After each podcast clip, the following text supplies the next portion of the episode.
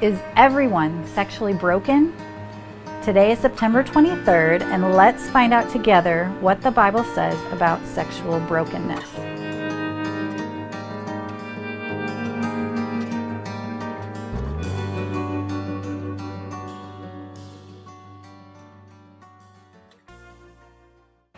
So, this week we are focusing on building a biblical view of sexuality based on the five building blocks that Dr. Juli Slattery discusses in her book, Rethinking Sexuality.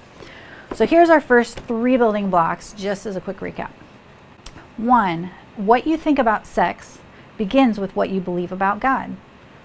Two, the gospel is written in your sexuality. Three, someone wants to destroy holy sexuality. And our fourth building block, honestly, is hard to swallow. So let me start with something Jesus said and then hit you with our building block for today. Jesus said in Mark 2:17 when the Pharisees were talking behind Jesus' back about eating with such scum as tax collectors and sinners. Healthy people don't need a doctor, sick people do. I have come to call not those who think they are righteous, but those who know they are sinners. So here's the truth we need to acknowledge we are all sexually broken, all of us. For everyone has sinned and we fall short of God's glorious standards. Now, those were Paul's words in Romans 3:23. This is a hard pill to swallow for two reasons. One, no one likes to admit their shortcomings and failures. And two, we typically define sexual brokenness by our symptoms. So, whether we're using porn, whether we're same sex attracted, whether um, we're triggered um, and have triggers from sexual trauma and other symptoms.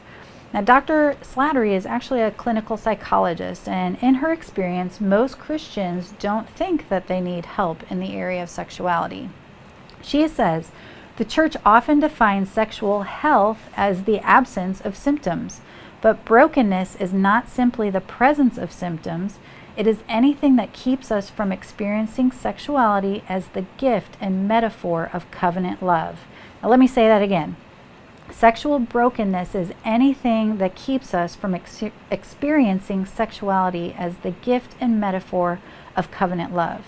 So, with this definition of sexual brokenness, we can all admit that we've fallen short in some way, uh, usually because of one, two, or three of these reasons. The first is that we live in a fallen world. Everything has been taint- tainted by sin, including our bodies, our thinking, and our desires.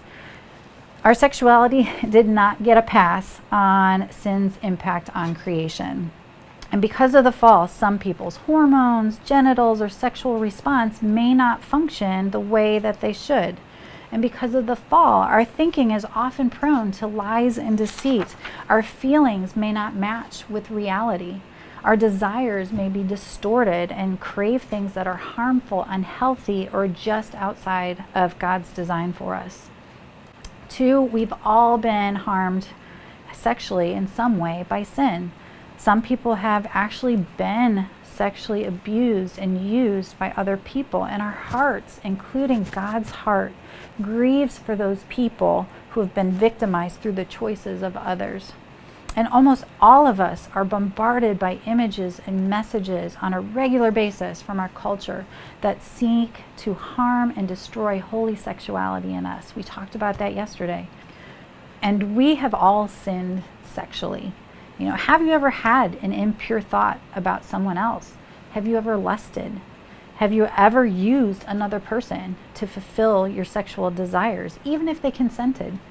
There is no ranking or degrees of sexual sins. To God, sin is sin, falling short of His holy and perfect standard.